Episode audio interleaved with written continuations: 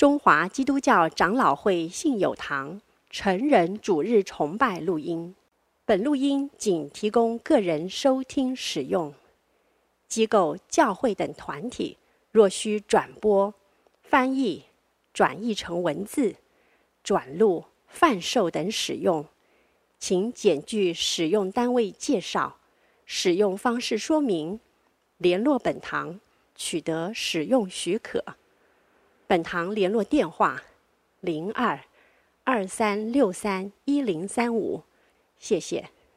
接下来，希尔斯班以我要用灵歌唱带领我们敬拜。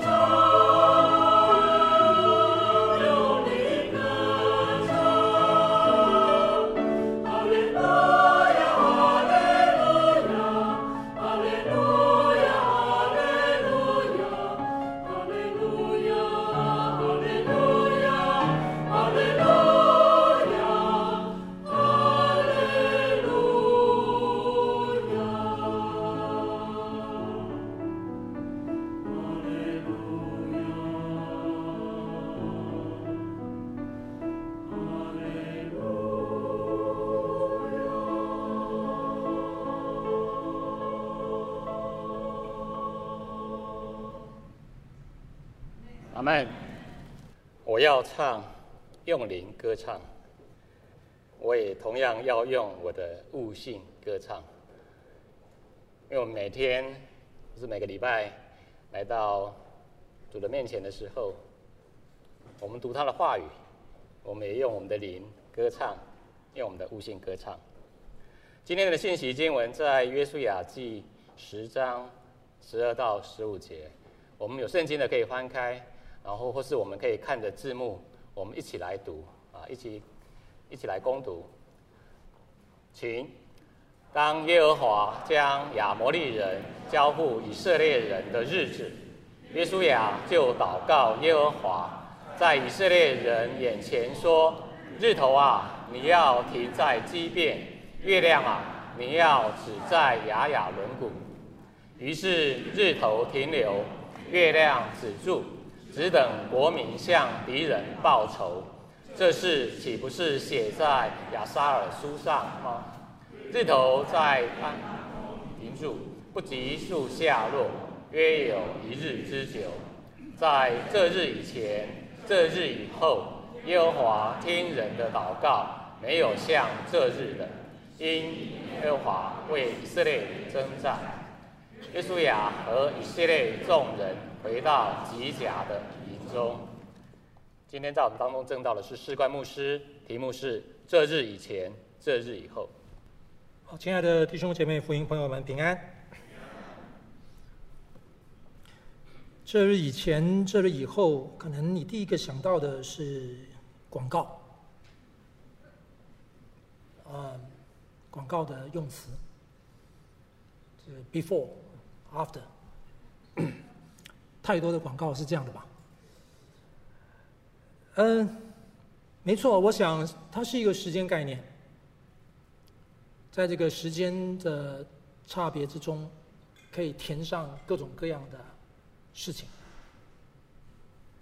但是今天的这段经文里边，这句话却是何等的分量，因为它发生了一件事情是啊、基督徒们既有兴趣啊。福音朋友们恐恐怕更有兴趣的一个故事，在教会历史中，嗯，在犹太人的信仰中，对这段经文都很有兴趣，因为它是一个很难想象、不可理喻的事情。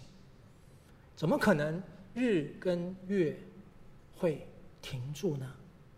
这所谓的历史上最长的一天，是怎么可能发生的呢？且它真的发生了吗？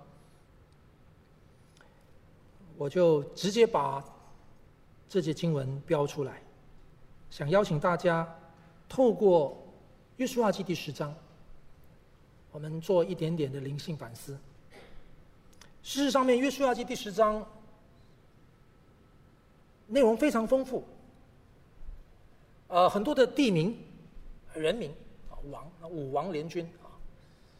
然后很多的情节，那如果你注意看那个情节的话，它的故事发生会有别于我们在早前的从第二章开始的攻打，呃，派这个探子到耶利哥啊，要去探那个地，然后后来准备要怎么打仗。你会发现前面的故事的描述呢，诶，都比较细致哈，就是可以用比较长的篇幅去谈一件事情，或者谈一个战争中间的。某一个桥段，用的篇幅比较多，讲的比较仔细。但是到了第十章，你会发现到开始的时候，它还是有一些比较基本的细节描述。那到了中间段，再往后的时候，它的脚步加快，那个整个故事的步调加快。在第十章的结束的时候呢，啊，给你感觉约书亚一口气就拿下了好几个当时南部的这几个重要的城镇。是的，他的时间轴给你感觉是越来越急迫。就在这样的急迫中间，发生了一件事情，是跟时间有关的。突然间停住，这个停住之后呢，呃，就下了一个结论的评语：这日以前，这日以后，耶和华听人的祷告，没有像这日的，是因耶和华为以色列征战。弟兄姊妹，到底以色列人约书亚带领他们攻驻、攻进迦南，中间有什么的功课要我们学呢？我们知道第十章跟第九章是脱离不了关系的，当然也跟前面的故事脱离不了关系。第十章的场景一上来是耶路撒冷王，他意识到危机，就赶快招揽了另外四个王。要成立一个联军，来对付谁呢？对付基遍人，而基遍人是谁呢？其实基遍人应该是他们的老好伙伴的，原本的同伙的，原本原本的联盟。但是基遍人因为知道了以色列人他们之前的故事，事实上恐怕也不只是基遍人知道，包含着武王。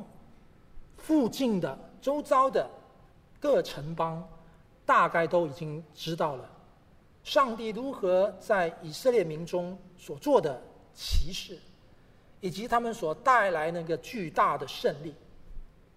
从耶利哥城到爱城，但有趣的故事一转，是上周的经文，在那应该是节节要报捷、要往前打胜仗的战争的场景中，突然间来一个休止符，有人要讲和。虽然他讲和的手段，他用诡计来获得这个和平条约，但是至少那个讲和的步调，让整个故事哎突然间有一个转折的地方，才来到了第十章。第十章这边告诉我们说，耶路撒冷的王，他听见约书亚夺了爱城进行毁灭，怎样带耶利哥和耶利哥的王。也照样带爱城和爱城的王，又听见基遍的民居民与以色列人立了合约，住在他们中间，就甚惧怕。这个就甚惧怕，在约书亚记出现的时候，常常都值得我们深思，因为它可能带出来的那个面相，不只是一个面相。你说，基遍人惧不惧怕？惧怕。所以呢，他惧怕的结果，是他用诡计去求和。那耶路撒冷王以及他要准备招来的另外四王，要组成的五王联军，你说他们惧不惧怕呢？惧怕。经文说他们惧怕，但是他们惧怕的结果，是跟你干到底。我跟你对着干。同样都是惧怕，但是惧怕的反反应不同。各位，这个故事的发生，这里是个大场合，因为五国联军成立，这个你可以准备想象那个那个沙尘遍野啊，那个打仗起来的那个样子。但是你可以把镜头拉回到约书亚记的第二章，当时这个惧怕的心情也同时出现在耶利哥城里面的人。同样都是惧怕，但是反应却有所不同。所以在这里呢，我们看到耶路撒冷的王以及后来所成立的五国联军，他们要对付基遍，因为他们知道即便跟以色列讲和，以色列占了太大的优势，在中间段的地方要准备切进来的，占了最好的地理位置。然后故事的发展告诉我们，即便就去向约书亚求助。弟兄姐妹，我觉得，即便人向约书亚求助这件事情是一个很珍贵的故事。上个礼拜，戴牧师已经有提醒我们了。故事的本身主轴，并不是在教导我们用骗来换祝福。故事的主轴是让我们看到了，即便人清楚知道一件事情：除他以外，别无拯救。他即使用诡计，他也知道一旦他不能得逞，他也会大命不保。但是他就是要用尽他最深的诚意，要去达成一件事情，只求保命，因为他知道你们的神可以保我们的命。我来投靠你，低声下气的来投靠你，绞尽脑汁的来投靠你。用尽各样的方式，我就是要来投靠你。因此，这里有一幅很特别的图画在对称着。什么意思呢？基遍人用骗话、诡计换得了以色列给他的和平条约，对他的承诺，不杀你们，保护你们。但是此时，当五王联军大军要压到，要来对付我基遍人的时候，我要求救，我只好去找约书亚。你答应过的喽。但是话讲回来，因为我是用骗话，我用我是用那个谎话、诡计来赢得的你的这个，啊，获得了你的和平条约。你很可能会不满于我，你就不管我了，你就不履行你的承诺。有没有这个可能？非常大有这个可能。即便人去找约书亚，你这个时候袖手旁观吗？他带出一种非常强烈的诉求：你一定要帮我们。这是基遍人的这幅图画。请问以色列人呢？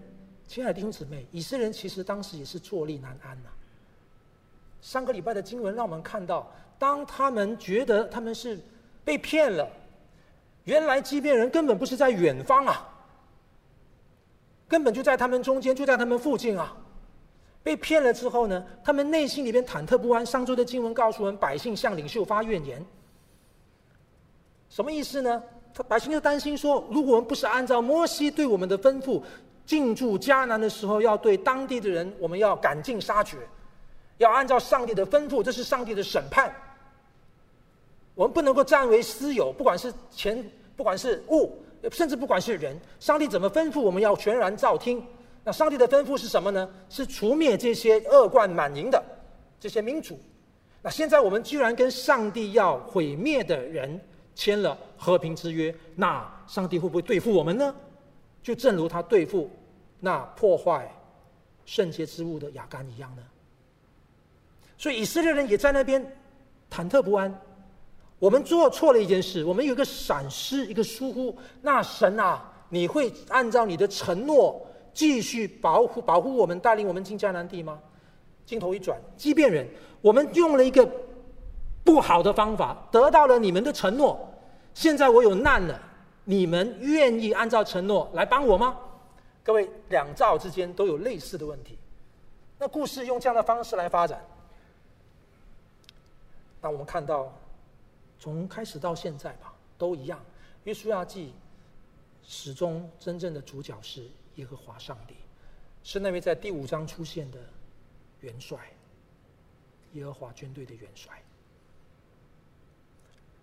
这位元帅他是守信的，这位元帅有应许，他带领以色列百姓要做成他神自己要做的工。透过一位非常杰出的领袖约书亚表现出来。约书亚一听到基遍人来找他，二话不说，立刻行动。这个行动呢，超乎后来的解经家很多的想象，因为他们连夜赶上他那个一路上走的那个山坡路，呃，那个地理学家告诉我们，其实是非常难走。如果按照一般常人的速度，搞不好可能要用两天以上的时间去走那一段的路。但是经文的描述，他们连夜。居然可以在一个晚上里边，在黎明之前，日呃破晓之前，赶到了武王联军的营地，给他们来一个措手不及。这真是一个神迹。第十章充满了很多的神迹，但是也从这里看见了约书亚他的回应上帝、信守承诺的本身，其实反过来反映了上帝的救恩的真实。他对基遍人的承诺，其实也反映了上帝对以色列百姓的承诺。这份应许是扎实的，从上帝对他们从埃及呼召出来，就已经开始清楚展现。透过摩西，透过摩西离世以后交棒给约书亚，透过约书亚记里边，上帝这么斩钉截铁的给约书亚的应许：你当刚强壮胆，你不要惧怕，在这里不要怕他们。你当刚强壮胆，再次的讲，弟兄姐妹，这是上帝的战争，借由以色列百姓来达成。在这样的故事当中，我们再反思过来想一件事：整个约书亚记前面从第一章一直到第十二章，这一前段里边探讨他们进驻迦南的时候，其实有一个重要的主题。潜伏在故事的里边，什么主题呢？就是到底谁是上帝的选民？到底谁是属上帝的？你跟我常常非常二分法的，就把它当成是，既然神应许以色列百姓离开为奴之家，要带他们到流奶与蜜之地，那当然就是以色列百姓要进驻迦南，他们代表着上帝的选民，是属上帝的子民，是好人。那迦南地里边的百姓各族，他们是恶贯满盈的，是要被歼灭、剿灭的，他们是坏人。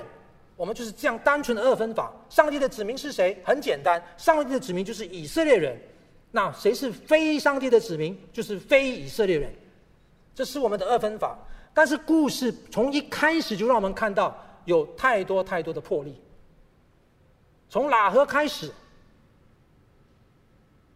他的家人们，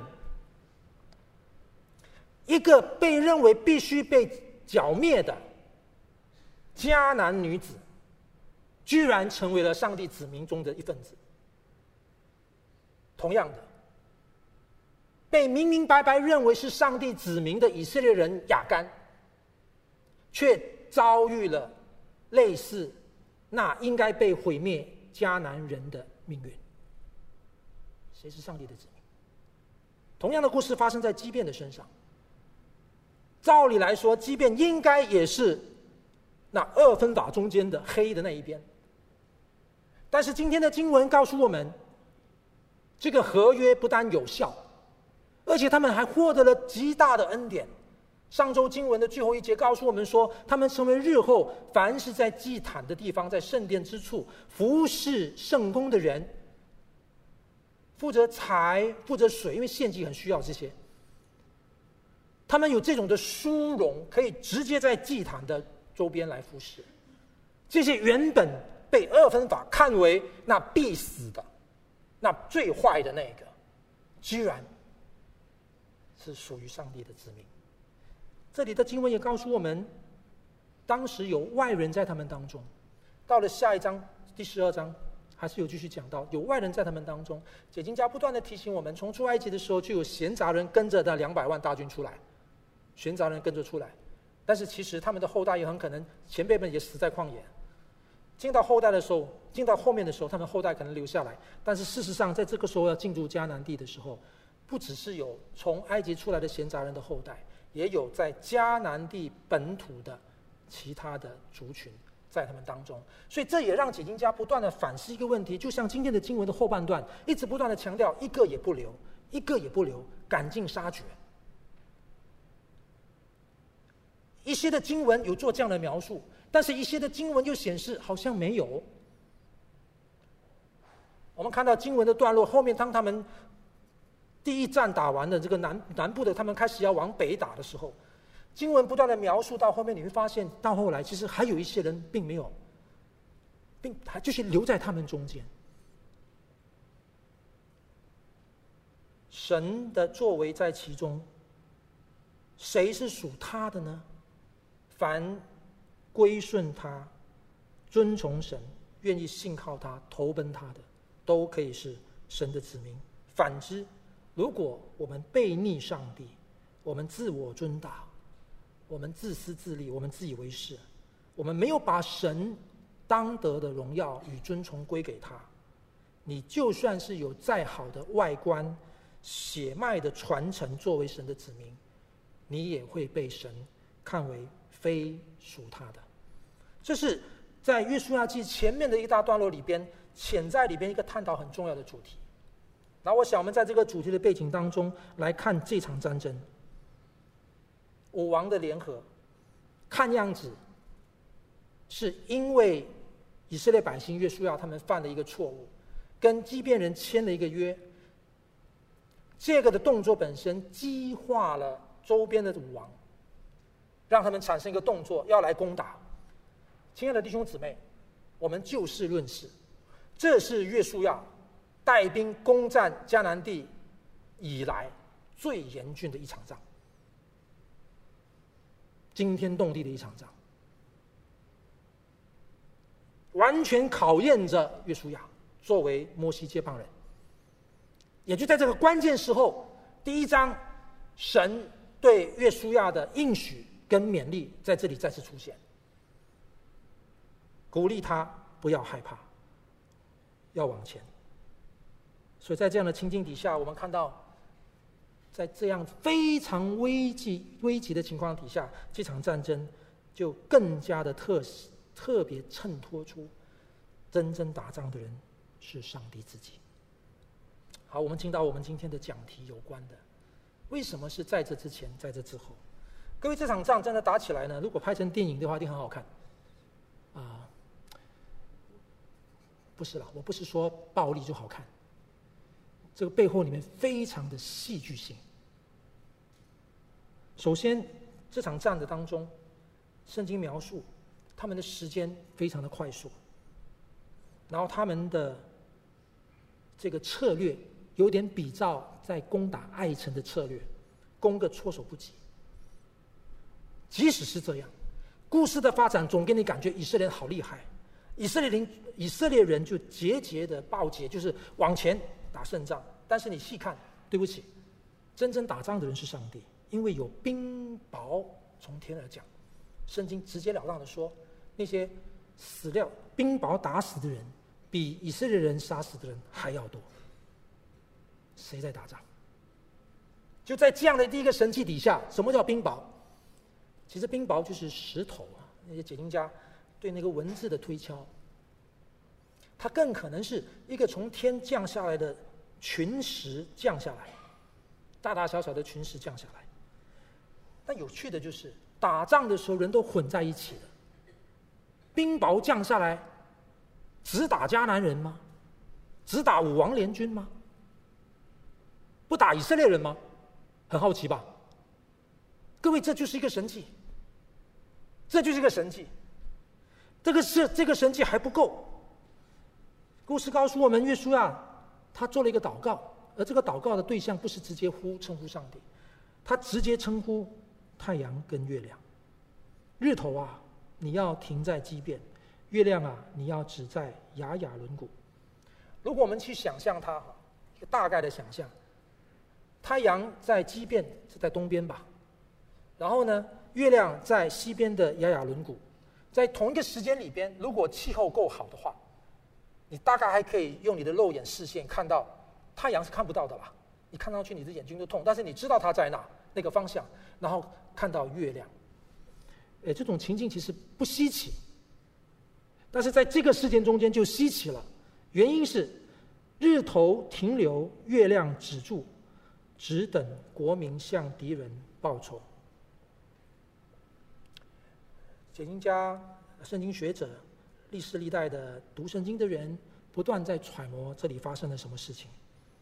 各位到底有没有答案呢？有几种的想法，几种的揣测。第一，很单纯，就是这里完全字面的意思。当时确实发生了太阳跟月亮止住，意思就是说啊，从我们今天的科学常识，地球的自转是停住的。但是当科学家要从这个角度去理解，地球如果停住，你很难想象，那个简直就是 disaster，灾难啊，怎么可能呢？好，基督徒有另外一个可能的想法：上帝既然是全能的，他就因此能够让这个自然界的现象，他止住的当儿，却没有灾难发生。上帝要如果要这样子做，可以吗？当然可以。这是第一个解释，它是全球性的一个事件，宇宙性的一个事件。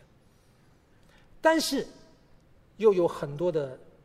读圣经的学者们提醒我们一件事：这段故事的记载，约书亚的祷告是一首诗歌。这里整段是一首诗歌，从第十二节以下，当约书亚他在以色列人眼前说以下的那个话本身：日头啊，你要停在基变；月亮啊，你要只在雅雅仑谷。这下面是一首诗歌。如果是诗歌的话，他就是要用诗歌体的方式去理解它，非常可能就正如不管在摩西过了红海以后，他唱的那个摩西之歌，就正如在许多时候，呃，先知书里边所记载，或者是说旧约历史书里边所记载，他们在战争以后，他们为了要庆祝的时候，他们所唱的诗歌，诗歌都是一种象征式的表达，情感式的语言，情感式语言中间有非常夸张式的，有非常啊、这个。啊、象征性的、比喻式的表达方式，它不是在描述一个真正的自然界的现象。如果从这个角度来理解的话，这是一个比喻式的讲法。那它比喻什么呢？啊，就解释很多了。有人就在猜猜说，因为迦南地他们是一个偶像林立，到处拜巴力、亚斯他录，甚至拜太阳神、拜月亮神，跟这些农作、跟气候相关的这些神祇。所以约书亚在这里，其实他所喊的。他是在向这个当地的百姓迷信的神明对象来喊话，意思是说，如果你拜月亮神，你拜你拜太阳神，你们通通靠边站，你就安静吧，没你的戏。类似这样，把耶稣要的这个祷告当作是一个在宣战中间对对方喊话的意思，而不是一个大自然的界的现象。也有人在解释，透过科学的角度去解释，很可能这里发生的是日食，日食就变成遍地黑暗。这个这个黑暗是造成了当时的这些武王联军他们恐慌，他们乱了阵脚，到处乱窜逃跑的原因。但是如果我们合理去心想的话，如果这一班以色列百姓他们跑了这么长一整夜的上坡路，赶路来到面前要来准备作战的情况底下，照理他们以色列百姓应该也挺累的。这个时候如果亮一点不更好吗？暗的话，不对敌军无力哈，没有力，对这个。这个以色列百的军队也没有力，所以这里有太多的揣测。弟兄姊妹，我们重点不在这。我要说的是，经文本身并没有表达，也没有刻意想要让你清楚知道到底发生什么事。空间想象太多了，但是有一样事情是确定的，就是这是上帝的作为。因此，这句话，当。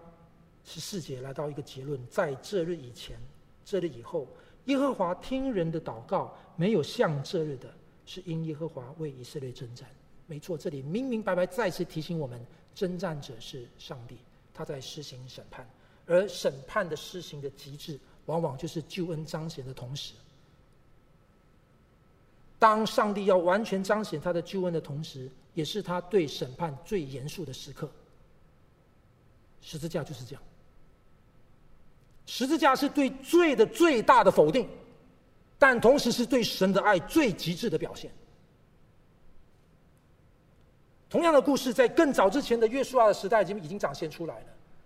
喇合选择了这份爱，即便人选择了追随这一份，除他以外别无拯救的救恩。在这样的情境中间，我们要看到的。这日以前，这里以后，到底在讲什么呢？亲爱的弟兄姊妹，我对这段经文的体会，我再说，你如果要用科学角度研究，不是不可；如果你想从考古角度研究，不是不可。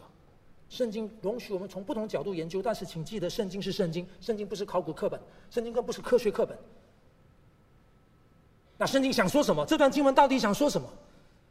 这里要说的其实是一个独一无二的属灵经验。对当时的以色列百姓，对约书亚来讲，那确确实实是上帝的作为，上帝干预，干预是从人的角度，从神的角度是上帝在主导，在主，在在安排着这样的一个战争，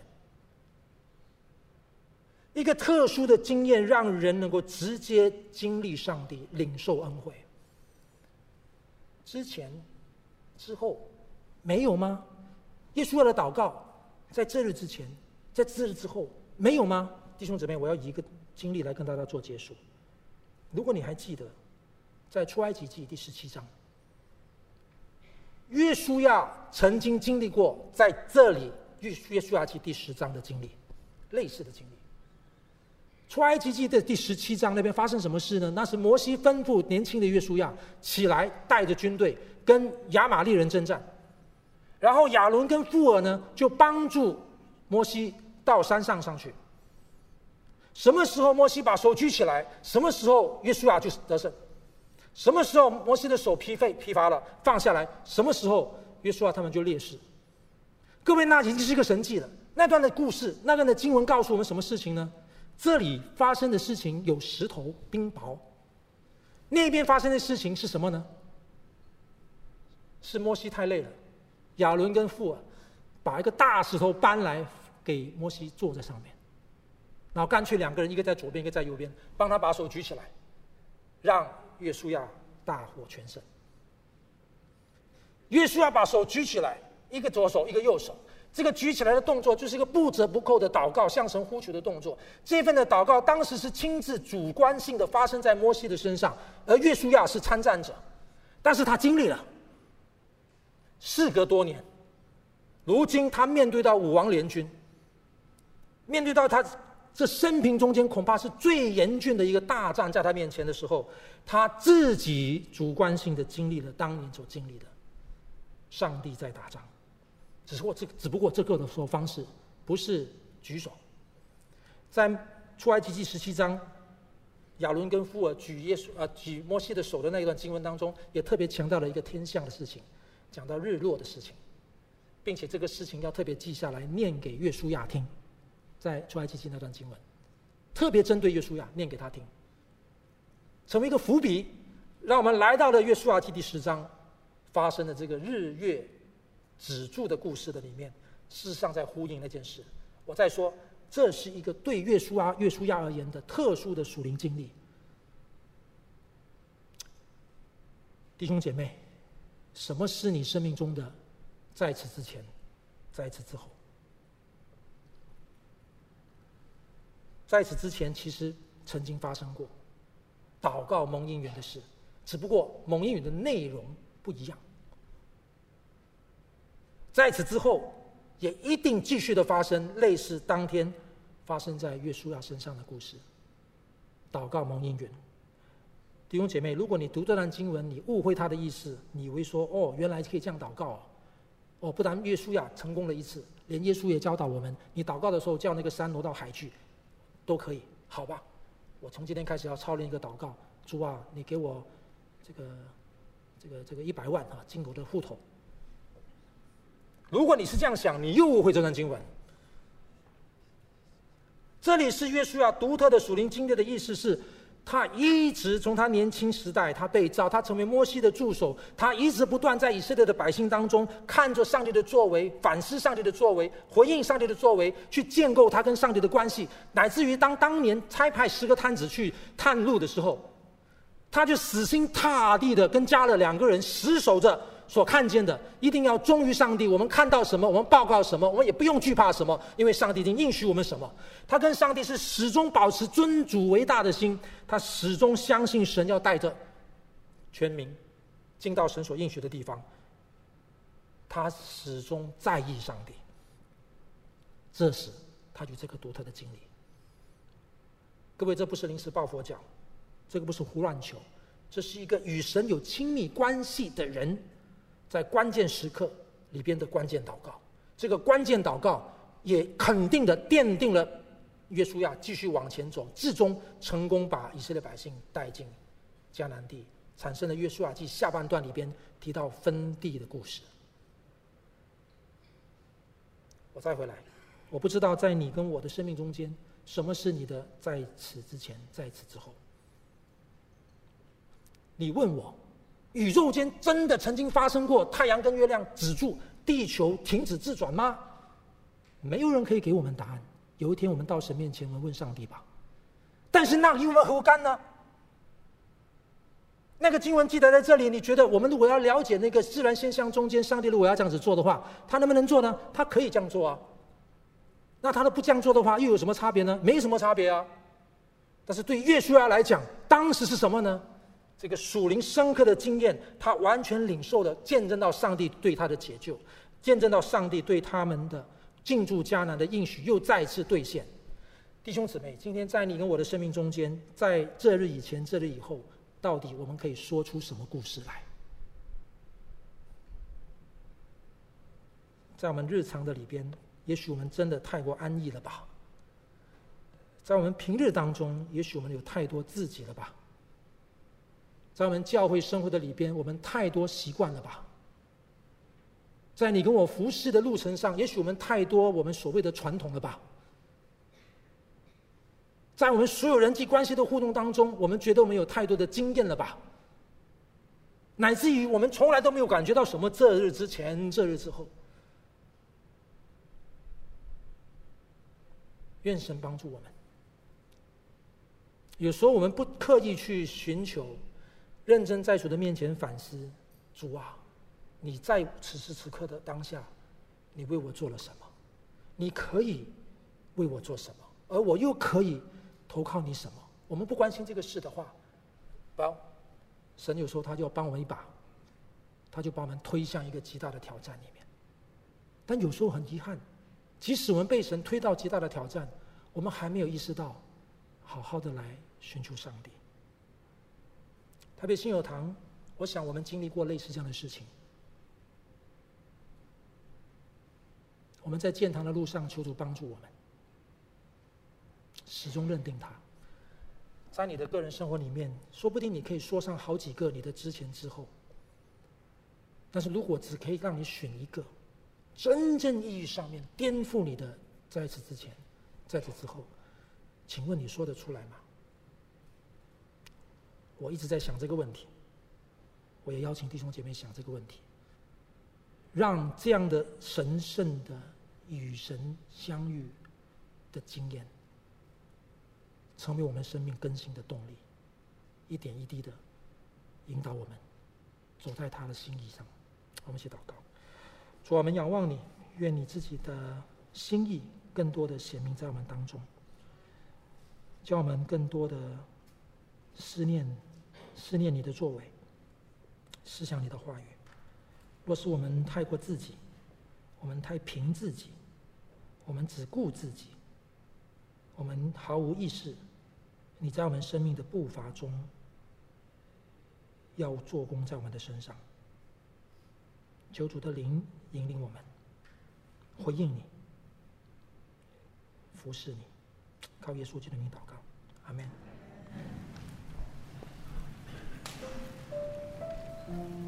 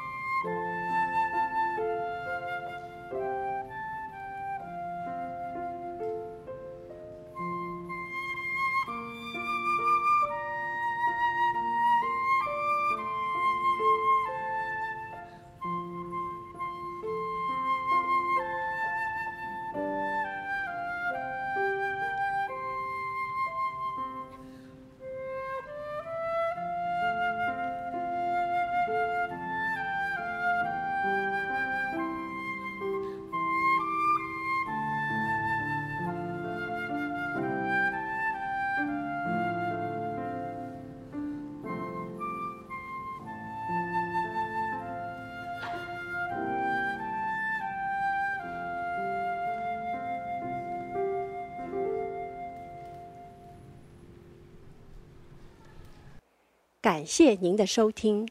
若需进一步详细资讯，请上本堂网站：www 点 hfpchurch 点 org 点 tw。本堂地址：台北市罗斯福路三段两百六十九巷五号。谢谢。